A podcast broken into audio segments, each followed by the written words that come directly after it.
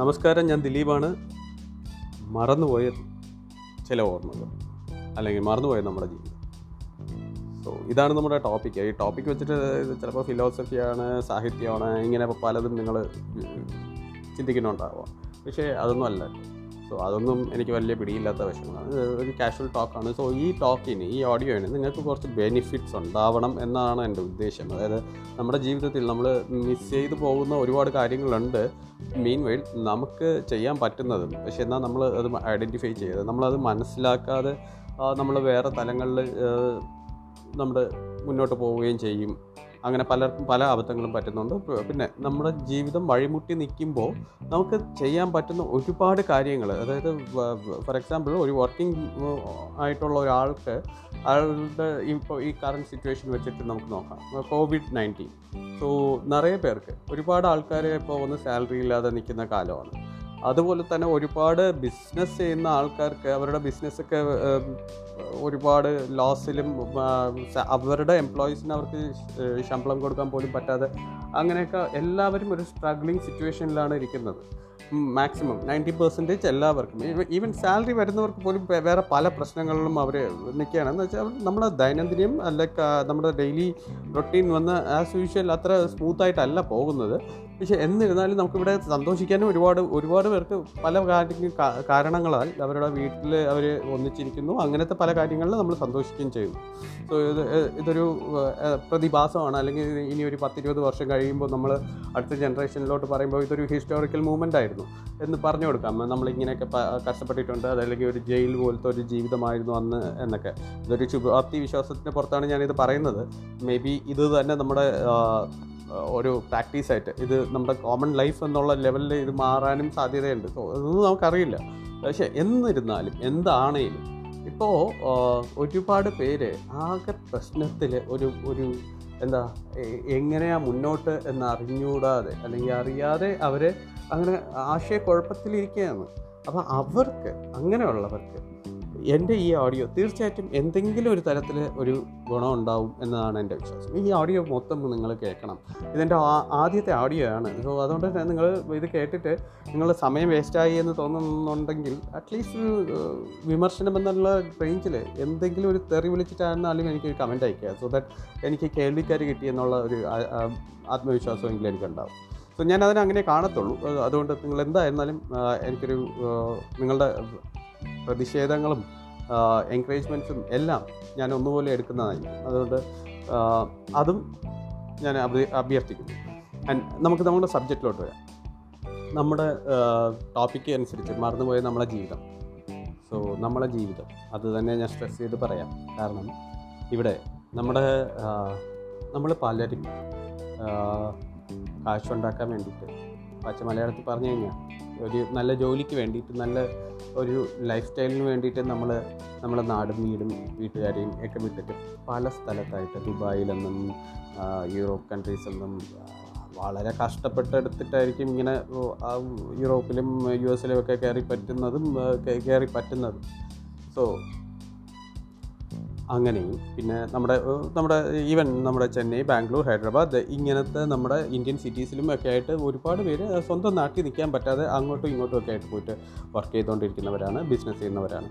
So ഇങ്ങനെയുള്ളവർക്ക് അവർ miss ചെയ്ത ഒരുപാട് കാര്യങ്ങളുണ്ട്. നമ്മൾ നാടിനെക്കുറിച്ച് ആലോചിക്കുമ്പോൾ നം നമുക്ക് എപ്പോഴും ഒരു നോസ്റ്റാൾജിക്കാണ്. നമ്മൾ നമ്മുടെ നാടിനെ നമ്മൾ പുറത്ത് പോയിട്ട് നമ്മൾ ആലോചിക്കുമ്പോൾ നമ്മൾ എൺപത് ശതമാനം ആൾക്കാർക്കും നാടിനെ മിസ് ചെയ്യുന്നുണ്ട്. അത് പ്രത്യേകിച്ച് നമ്മൾ പുരുഷന്മാർക്ക്.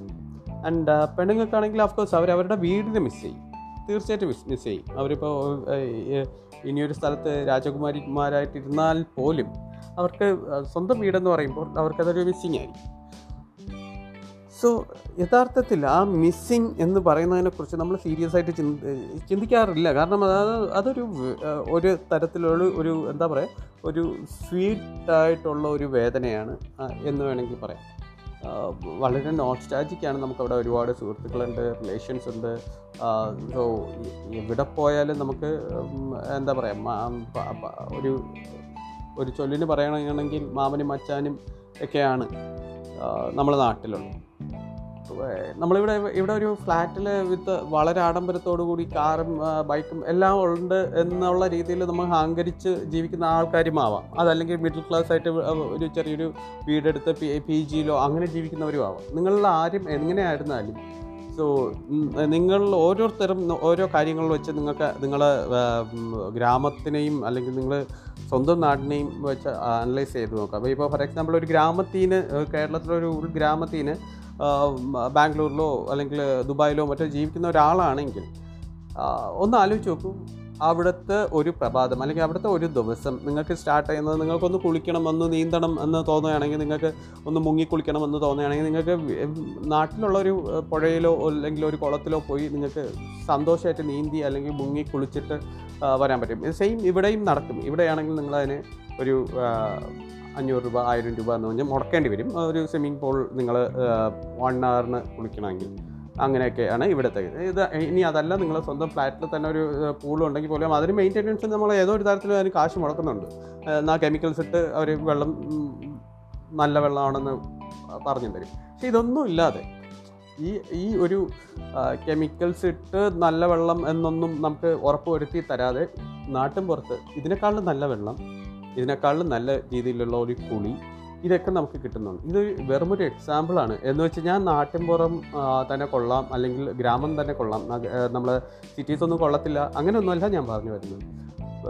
പക്ഷേ നമ്മൾ നമ്മൾ പലരും ഈ സിറ്റീസിൽ വരുന്ന കാരണം എന്താ വെച്ചാൽ നമുക്ക് നാട്ടിൻ പുറത്ത് നമുക്കൊരു ഓപ്പർച്യൂണിറ്റി ഇല്ല, അല്ലെങ്കിൽ നമുക്കൊരു എക്സ്പോഷറില്ല, നമുക്കവിടെ പല ലിമിറ്റേഷൻസ് ഒരുപാടാണ്, നമുക്കൊന്നും അവിടെ ചെയ്യാൻ പറ്റത്തില്ല, അവിടെ ജോലി കിട്ടത്തില്ല, അവിടെ കാശ് ഉണ്ടാക്കാൻ പറ്റത്തില്ല, നമ്മുടെ പ്രാരാബ്ദങ്ങൾ നമുക്ക് ഒന്നും ചെയ്യാൻ പറ്റില്ല. പ്രാരാബ്ധക്കാരനാണെങ്കിൽ തീർച്ചയായിട്ടും അതൊക്കെ നമുക്ക് എങ്ങനെയെങ്കിലുമൊക്കെ ഓവർകം ചെയ്യണമെങ്കിൽ നമുക്ക് തീർച്ചയായിട്ടും ഒരു വരുമാനം വേണം. അപ്പോൾ മെയിൻലി വരുമാനത്തിന് വേണ്ടിയിട്ടാണ് നമ്മൾ ഇങ്ങോട്ട് വരുന്നത്. അപ്പോൾ അങ്ങനെ വരുന്ന ആൾക്കാരിലാണ് ആൾക്കാരാണ് നമ്മളെങ്കിൽ തീർച്ചയായിട്ടും നമുക്ക് ഒരു കാര്യം കൂടി നമ്മൾ ആലോചിക്കണം. നമ്മളിവിടെ വരുമ്പോൾ ഞാൻ നേരത്തെ പറഞ്ഞ പോലെ ഇവിടെ അവിടെ ഫ്രീ ആയി കിട്ടുന്ന, അവിടെ നമുക്ക് ഒരു രൂപ മുടക്ക് പോലും ഇല്ലാതെ നമ്മളെ നമുക്ക് നമുക്ക് കിട്ടുന്ന എല്ലാ ഫെസിലിറ്റീസും ഇവിടെ കാശാണ്. ഇവിടെ നമുക്ക് എല്ലാം ഉണ്ട് എന്ന് തോന്നും, പക്ഷേ അവിടെ ഉള്ളതൊന്നും ഇവിടെ ഇല്ല, അതാണ് സത്യം. പക്ഷെ നമുക്ക് എന്താ തോന്നുക, നം പ്രഥമ ദൃഷ്ടിയാ നമുക്ക് തോന്നുന്നത് ഇവിടെ ഉള്ളതൊന്നും അവിടെ ഇല്ല എന്നാണ് തോന്നുന്നത്. ശരിയാണ്, അവിടെ മാളില്ല, അവിടെ ഒരു എന്താ പറയുക ഒരു പബ്ബോ ഒരു പാർട്ടി അല്ലെങ്കിൽ ഒരു ബാറോ, ഇവിടെ ഒരു പാർട്ടി നടത്തണമെങ്കിൽ ബാറ് അങ്ങനെയൊക്കെ വേണം, അങ്ങനെ ഒന്നുമില്ല. സോ അതൊന്നും നമ്മുടെ നാട്ടിലില്ല. പക്ഷേ മാളിൽ എന്തിനാണ് നമ്മൾ പോകുന്നത്? പർച്ചേസിങ് മാത്രമല്ല, നമ്മൾ സമയം സ്പെൻഡ് ചെയ്യാനാണ്. ഇത് ഈ മാളിൽ പോകുന്നതിന് പകരം നാട്ടിൻ പുറത്ത് നമുക്ക് ഒരുപാട് സ്ഥലങ്ങളുണ്ട്, നമുക്ക് നല്ല നല്ല എന്താ പറയുക നല്ല നല്ല പ്രകൃതി സൗന്ദര്യമുള്ള നല്ല ഒരു നല്ലൊരു സ്ഥലങ്ങൾ ഒരുപാടുണ്ട്. ഇനി നേരത്തെ പറഞ്ഞ പോലെ പബ്ബും പാർട്ടി പോലെയുള്ള പോകുന്ന ആൾക്കാർക്കാണെങ്കിലും അതിനും പ്രകൃതിയോട് ചേർന്ന് നല്ല സ്ഥലങ്ങൾ അതിനുമുണ്ട് നമ്മുടെ നാട്ടിൽ. സോ ഞാനിത് വെള്ളമടിക്കുന്ന ആൾക്കാർക്ക് വേണ്ടിയിട്ട് മാത്രമല്ല കേട്ടോ, സോ ഞാനിതൊരു എക്സാമ്പിളാണ് പറഞ്ഞതാണ്. പെട്ടെന്ന് അങ്ങനെ പബ്ബിനെ കുറിച്ച് ഓർമ്മ വന്നതുകൊണ്ട് പറഞ്ഞതേ ഉള്ളൂ. ഇത് ഒരു പ്രിപ്പയർഡായിട്ടുള്ള ഒരു ഓഡിയോ അങ്ങനെയൊന്നുമല്ല, ഞാനിത് പരീക്ഷണം എന്നുള്ള റേഞ്ചിൽ ഇടുന്നതാണ്. ആൻഡ് ഇപ്പോൾ ഇപ്പോൾ നമ്മൾ നാട്ടിൻ പുറത്ത് ഇരിക്കുന്നവർക്ക് എന്താ പറയുക നമ്മളെക്കാളും ആരോഗ്യവും നമുക്കവിടെ കിട്ടുന്നുണ്ട്. സോ ഇങ്ങനെ പലതരത്തിൽ നോക്കിക്കഴിഞ്ഞാൽ നാട്ടിൻ പുറത്തിൽ നമുക്ക് ഒരുപാട് ഫെസിലിറ്റീസ് കൂടുതലാണെന്നും തോന്നും ഇങ്ങനെ ഒരു ആംഗിളിൽ ചിന്തിച്ച് കഴിഞ്ഞാൽ. പിന്നെ നമുക്ക് ഏറ്റവും കൂടുതൽ സന്തോഷവും ഒരു ഉന്മേഷവും ഒക്കെ നമ്മുടെ നാട്ടിൽ നമ്മൾ നിൽക്കുകയാണെങ്കിൽ നമുക്ക് കിട്ടും. പിന്നെ സിറ്റിക്കകത്ത് യെസ് ഓഫ് കോഴ്സ് നിങ്ങളൊരു ബിസിനസ്സുകാരനാണെങ്കിൽ നിങ്ങൾക്ക് നിങ്ങളുടെ ബിസിനസ്സിന് ഏറ്റവും അനുകൂലമായിട്ടുള്ള സ്ഥലമായിരിക്കും സിറ്റി. പക്ഷേ അതും ആ ബിസിനസ്സിനെ സംബന്ധിച്ചിടത്തോളം ഇരിക്കുന്നു. ഇവിടെ ഒരു റീറ്റെയിൽ ഷോപ്പാണെങ്കിൽ ഫ്ലോട്ടിങ് അല്ലെങ്കിൽ ഫുട്ഫോൾ നിങ്ങൾക്ക് ഇവിടെ സിറ്റിയിൽ അധികമായിരിക്കും, പക്ഷേ അതിനനുസരിച്ച് ഇവിടെ നിങ്ങൾക്ക് ചിലവും കൂടുതലാണ്.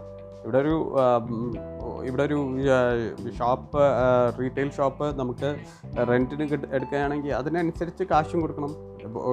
ഒരു കുറച്ച് സ്പേഷ്യസ് ആയിട്ടുള്ള ഒരു ഹോട്ടൽ റെസ്റ്റോറൻറ്റ് പോലെ നടത്തണമെങ്കിൽ തീർച്ചയായിട്ടും വൺ ലാക്ക് റുപ്പീസ് നമുക്ക് റെൻറ്റ് തന്നെ വേണ്ടി വരും. സോ അതല്ല, ഇതൊക്കെയാണ്. നാട്ടിലാണെങ്കിൽ നമുക്ക് ഈ പറഞ്ഞ പോലെ ചിലവ് കുറവാണ്, ഫുട്ഫോളും കുറവാണ്. സോ ബിസിനസ്സും അവിടെ കുറവാണ്, അവിടുത്തെ നമ്മുടെ ലിവിങ് കോസ്റ്റും കുറവാണ്. ആൻഡ് പിന്നെ വേറെ എന്തെങ്കിലും ബിസിനസ്, ഫോർ എക്സാമ്പിൾ നമ്മൾ ഒരു ഓഫീസ് അങ്ങനെ എന്തെങ്കിലും ആണ് നടത്തുന്നതെങ്കിൽ അതിനും നമ്മുടെ സിറ്റി ഉള്ളവർക്കാണ് അതിനും കൂടുതൽ സ്കോപ്പ് ഉള്ളത്. അതിനും എന്താ പറയുക, ബിസിനസ്സിന് ഏറ്റവും നല്ലതെന്ന് പറയാം. ശരിയാണ്. അപ്പോൾ നമുക്ക് നാട്ടിൽ ഒരു ബിസിനസ്സും തുടങ്ങാൻ പറ്റില്ലേ എന്നതാണ് നമ്മുടെ അടുത്ത ചോദ്യം. ഒരിക്കലുമല്ല. അവിടെയാണ് നമ്മുടെ ഈ ഓഡിയോയിൽ പ്രസക്തമായ എൻ്റെ വാദം അല്ലെങ്കിൽ ഞാൻ പറയാൻ പോകുന്നത്. ഇത് നിങ്ങളെല്ലാവരും വളരെ ശ്രദ്ധിച്ച് നിങ്ങൾക്ക് എന്തെങ്കിലും ഐഡിയ ഉണ്ടെങ്കിൽ, അതായത് ഞാൻ ആരെയും ഒന്നിനും ഇന്ന ഇന്നത് ചെയ്യാനല്ല പ്രേരിപ്പിക്കുന്നത്. നിങ്ങൾക്ക് നിങ്ങളിൽ എന്തെങ്കിലും ഐഡിയ ഉണ്ടെങ്കിൽ നിങ്ങൾക്ക് ചെയ്യാൻ പറ്റുന്ന കാര്യങ്ങൾ ഞാനൊരു ഹിൻഡ് പോലെ പറഞ്ഞു തരുന്നതിൽ നിന്ന് നിങ്ങൾക്ക് അതിനെക്കുറിച്ച് റിസർച്ച് ചെയ്ത് നിങ്ങൾക്ക് ചെയ്യാവുന്നതാണ്. എന്തെങ്കിലും ഡൗട്ടുണ്ടെങ്കിൽ അത് എനിക്ക് കമൻറ്റിൽ കൂടി അറിയിക്കാം. തീർച്ചയായിട്ടും ഞാൻ എനിക്കറിയാവുന്ന കാര്യങ്ങൾ ഞാൻ തീർച്ചയായിട്ടും ഞാൻ ഷെയർ ചെയ്യുന്നതാണ്. സോ നാട്ടിലെന്ത് ചെയ്യാൻ പറ്റും? ഇവിടെ ഇവിടെ ഫോർ എക്സാമ്പിൾ ഒരു സിറ്റിക്കകത്ത് ചെയ്യുന്ന പല ബിസിനസ്സും നാട്ടിൽ നമുക്ക് ചെയ്യാൻ പറ്റും. അതിലൊന്നാണ് നമുക്ക് ഇപ്പോൾ എല്ലാം ഓൺലൈനിൽ, നമ്മൾ ഈ കോവിഡ് കാലം അല്ല കേട്ടോ, അതിന് മുമ്പ് തന്നെ എല്ലാം ഓൺലൈനിൽ വന്നു കഴിഞ്ഞു. പക്ഷേ ഇപ്പോൾ കുറച്ചും കൂടെ അതൊന്ന് ബൂമിങ് ആയിക്കൊണ്ടിരിക്കുകയാണ്. അത് അറിഞ്ഞോ അറിയാതെയോ, ഇതിപ്പോൾ മാൻമെയ്ഡ് ആണെന്ന് പറയുന്നു, അല്ല എന്ന് പറയുന്നു, വാട്ടെവർ, അതിനെക്കുറിച്ച് നമുക്ക് നമ്മൾ ഈ പറഞ്ഞിട്ടോ ചിന്തിച്ചിട്ടോ കാര്യമില്ല. അത് നമ്മളെ കയ്യിലും അപ്പുറത്ത് ഉള്ളൊരു കാര്യമാണ്. സോ അതെന്തായാലും ഒന്നെങ്കിൽ ഇത് കണ്ടിന്യൂ ആവും, അതല്ലെങ്കിൽ ഇത് ചിലപ്പോൾ ഒരു സുപ്രഭാതത്തിൽ വന്നതുപോലെ തന്നെ പോവുകയും ചെയ്യും. സോ നമ്മൾ ജീവിതം മുന്നോട്ട് പോയാലേ പറ്റുള്ളൂ. സോ അല്ലെങ്കിൽ ഓർമ്മകൾ മാത്രമായി പോകും. സോ അത് എന്തായാലും നമുക്ക് നാട്ടിൽ നമ്മൾ ഞാൻ നേരത്തെ പറഞ്ഞ പോലെ എല്ലാം ഓൺലൈനിലോട്ട് മാറുമ്പോൾ ഓൺലൈനിൽ തന്നെ ഇനിയിപ്പോൾ ബിസിനസ്സും എല്ലാം. സോ അതിന് ഓൾറെഡി ഒരുപാട് പ്ലാറ്റ്ഫോംസ് ഓൾറെഡി വന്നു കഴിഞ്ഞു.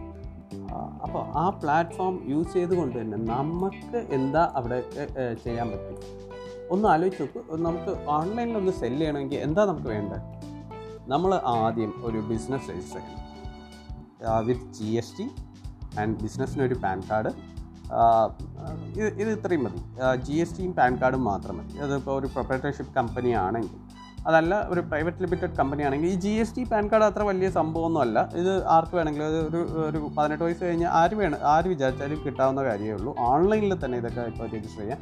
ഇനി അത് എങ്ങനെ രജിസ്റ്റർ ചെയ്യാം, ഏതാണ്, എങ്ങനെയാണ്, ഇങ്ങനെ എല്ലാം നിങ്ങൾ ഇങ്ങനെ എന്നിൽ നിന്ന് പ്രതീക്ഷിക്കരുത്. കാരണം അങ്ങനെ ഞാൻ പറഞ്ഞു കഴിഞ്ഞ് തന്നു കഴിഞ്ഞാൽ നിങ്ങൾക്ക് അതിൻ്റെ എഫേർട്ട് കാണത്തില്ല. നിങ്ങൾ എഫേർട്ട് ഇട്ട് ഓരോന്നും ഓരോന്നും നിങ്ങൾ തന്നെ ചെയ്യണം. എന്നാലേ നിങ്ങൾക്ക് ഇപ്പോൾ അത് ഏത് ബിസിനസ് ആയിരുന്നാലും, സോ ബിസിനസ് ആയിരുന്നാലും എന്ത് സംഭവം എന്നാലും അങ്ങനെ എഫേർട്ട് ഇട്ട് ചെയ്താലേ നമുക്കതിൻ്റെ റിസൾട്ടും കിട്ടത്തുള്ളൂ. അതുകൊണ്ടാണ്. അപ്പം ജി എസ് ടിയും പാൻ കാർഡും മാത്രം മതി. പിന്നെ ജി എസ് ടി എന്തിനാണെന്ന് പറഞ്ഞു കഴിഞ്ഞാൽ, നമ്മൾ ജി എസ് ടി ഉണ്ടെങ്കിൽ നമുക്ക് ഒരു ഓൺലൈനിൽ ഇപ്പോൾ നിങ്ങൾക്ക് ഓൺലൈനിൽ എന്ത് ചെയ്യാമെന്ന് ആദ്യം പറഞ്ഞുതരാം. ഇപ്പോൾ ഓൺലൈനിൽ ഒരുപാട് കാര്യങ്ങൾ ചെയ്യാം. നമുക്കൊരു വളരെ സിമ്പിളായി ചെയ്യണമെങ്കിൽ നമ്മുടെ നാട്ടിൽ എന്താണ് ഫേമസ് ആയിട്ട് ഉള്ളത്? സോ ഇപ്പോൾ തിരുവനന്തപുരം സൈഡിൽ നോക്കുകയാണെങ്കിൽ നമുക്കവിടെ അവിടെ മാത്രം കിട്ടുന്ന അവിടെ ബാലരാമപുരം എന്നൊരു സ്ഥലത്ത് ഈ കസവുമുണ്ട്, കൈത്തറി, നെയ്ത് തരി, അത് അത് എന്താ അത് എന്താ പറയുക സെറ്റ് മുണ്ടെന്നൊക്കെ പറയും. അത് വന്നിട്ട് നമ്മുടെ ഓണപ്പുടവ എന്നൊക്കെ പറഞ്ഞിട്ട് നമ്മൾ ഗിഫ്റ്റ് കൊടുക്കാനും എല്ലാത്തിനും, ഈവൻ അത് ഫോറിൻ കൺട്രീസിൽ വരെയൊക്കെ ഇപ്പോൾ യൂസ് ചെയ്ത് തുടങ്ങി. അപ്പോൾ അതിന് നല്ല ഡിമാൻഡാണ്. എല്ലാ നല്ല ഫങ്ഷൻസിനും കാര്യത്തിനുമൊക്കെ എല്ലാവരും അതാണ് യൂസ് ചെയ്യുന്നത്. അങ്ങനെ ഒരു സംഭവം നമുക്ക് അവിടെ നാട്ടിൽ കിട്ടും. പക്ഷെ അത് ഓൺലൈനിൽ കിട്ടുമെന്ന് ചോദിച്ചാൽ തീർച്ചയായിട്ടും കിട്ടും. പക്ഷേ അത് അധികമില്ല.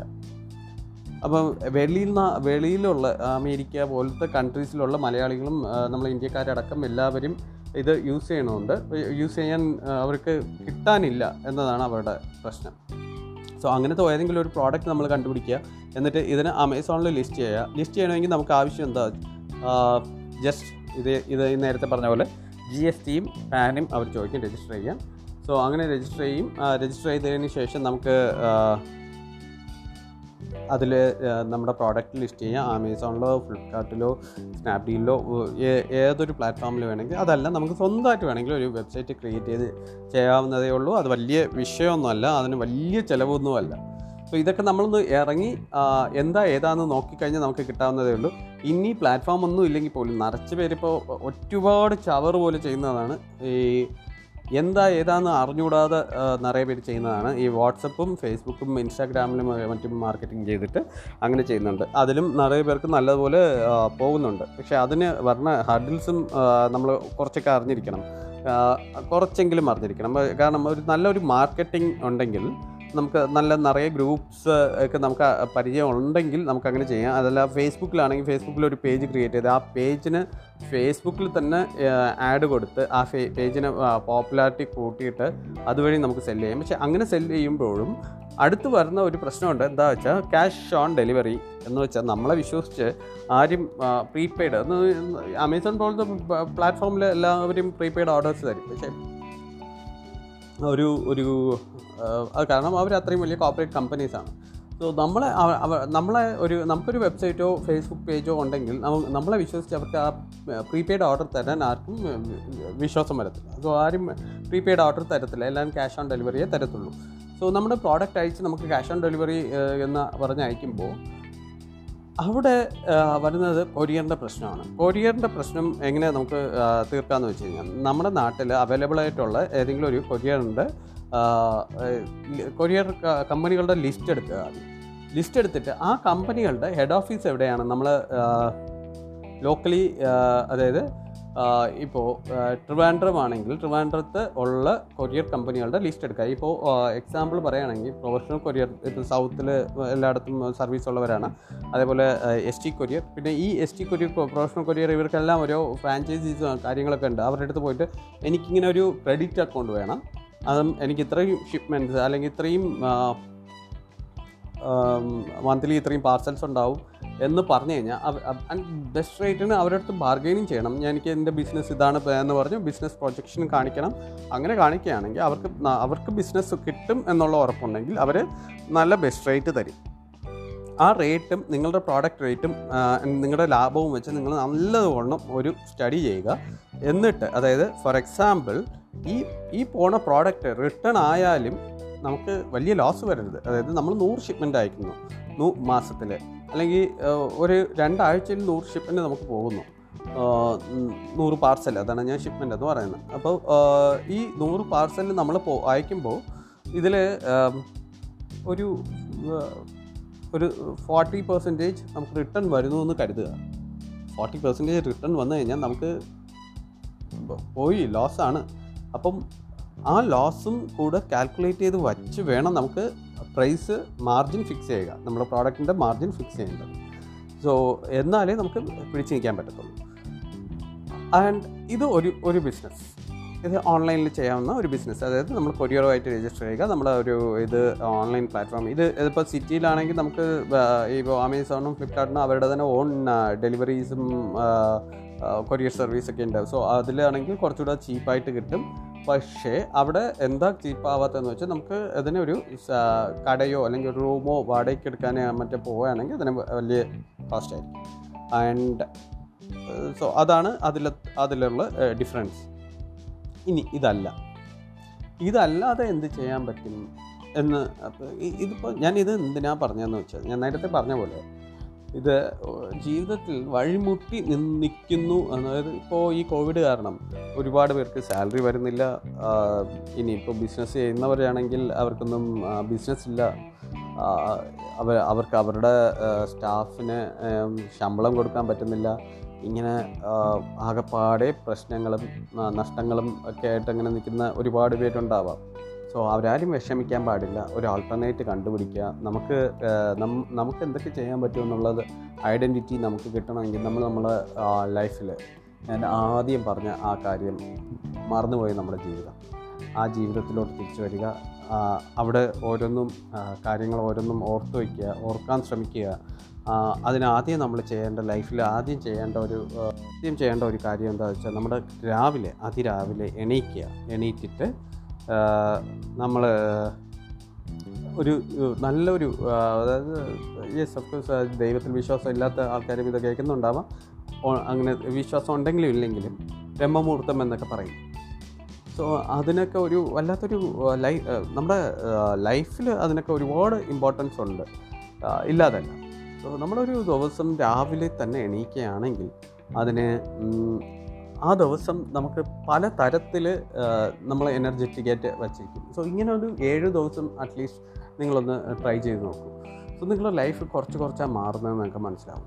സോ ഓരോ ആൾക്കാരും അവരുടെ ലൈഫിൽ മറന്നു പോകുന്ന ഒരുപാട് കാര്യങ്ങളുണ്ട്. അതായത് ചിലർ അവരുടെ വിഷമങ്ങളെ മറക്കാൻ ശ്രമിച്ചുകൊണ്ടേയിരിക്കും, പക്ഷെ അത് ആ ശ്രമം ഒരു വല്ലാത്തൊരു ഫെയിലിയർ ആയിരിക്കും. ആ വിഷമം ഒരു സെർട്ടൺ പീരീഡ് ഓഫ് ടൈം നമ്മൾ ഇങ്ങനെ വേട്ടയാടിക്കൊണ്ടിരിക്കുന്ന ചില വിഷമങ്ങളാണ്.